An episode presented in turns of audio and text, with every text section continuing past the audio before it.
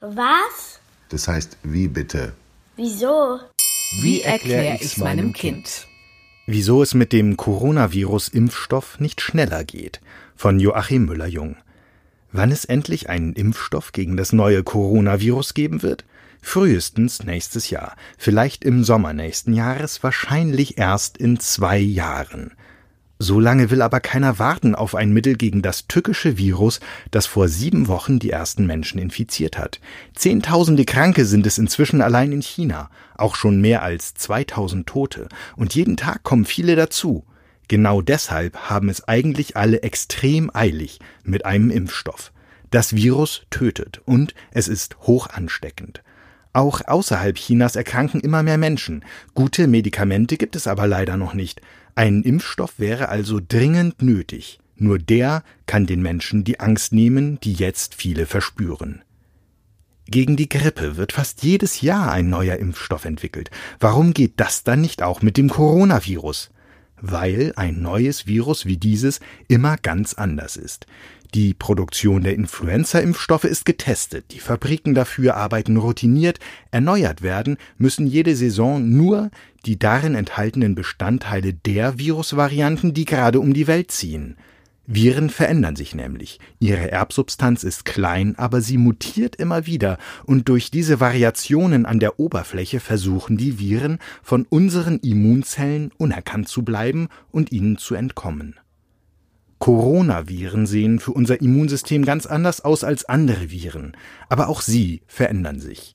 Als sich vor 17 Jahren das SARS-Coronavirus ausgebreitet hat, das mit dem neuen Virus nah verwandt ist, wurde überall auf der Welt angefangen, einen Impfstoff zu entwickeln. Nach ein paar Monaten verschwand das Virus, die Seuche war eingedämmt, und so hat man überall auch die Impfstoffentwicklung eingestellt. Das rächt sich jetzt. Aber selbst wenn man damals einen SARS-Impfstoff fertig entwickelt hätte, wäre das keine Garantie, dass er uns auch vor dem neuen Virus schützt. Kleinste Abweichungen an den Oberflächenbausteinen können dazu führen, dass unser Immunsystem die Gefahr nicht erkennt, untätig bleibt und das Virus gewähren lässt. Deshalb müsste auch der alte SARS-Impfstoff, wenn es ihn denn gäbe, zuerst ausführlich neu getestet werden.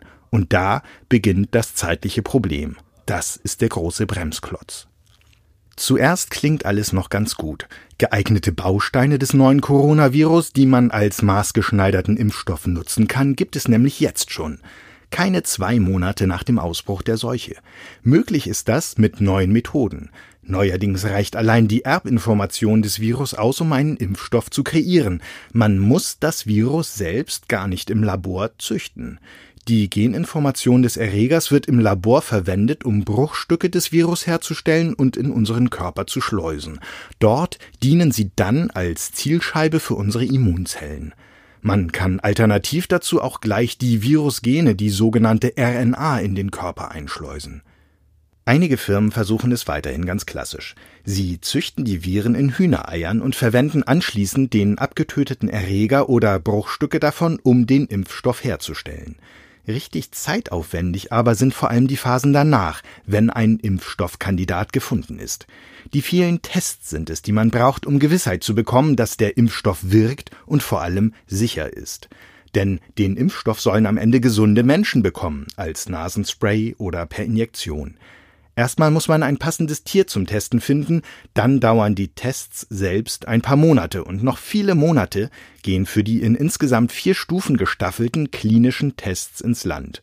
Für sie wird an immer mehr freiwilligen Menschen getestet.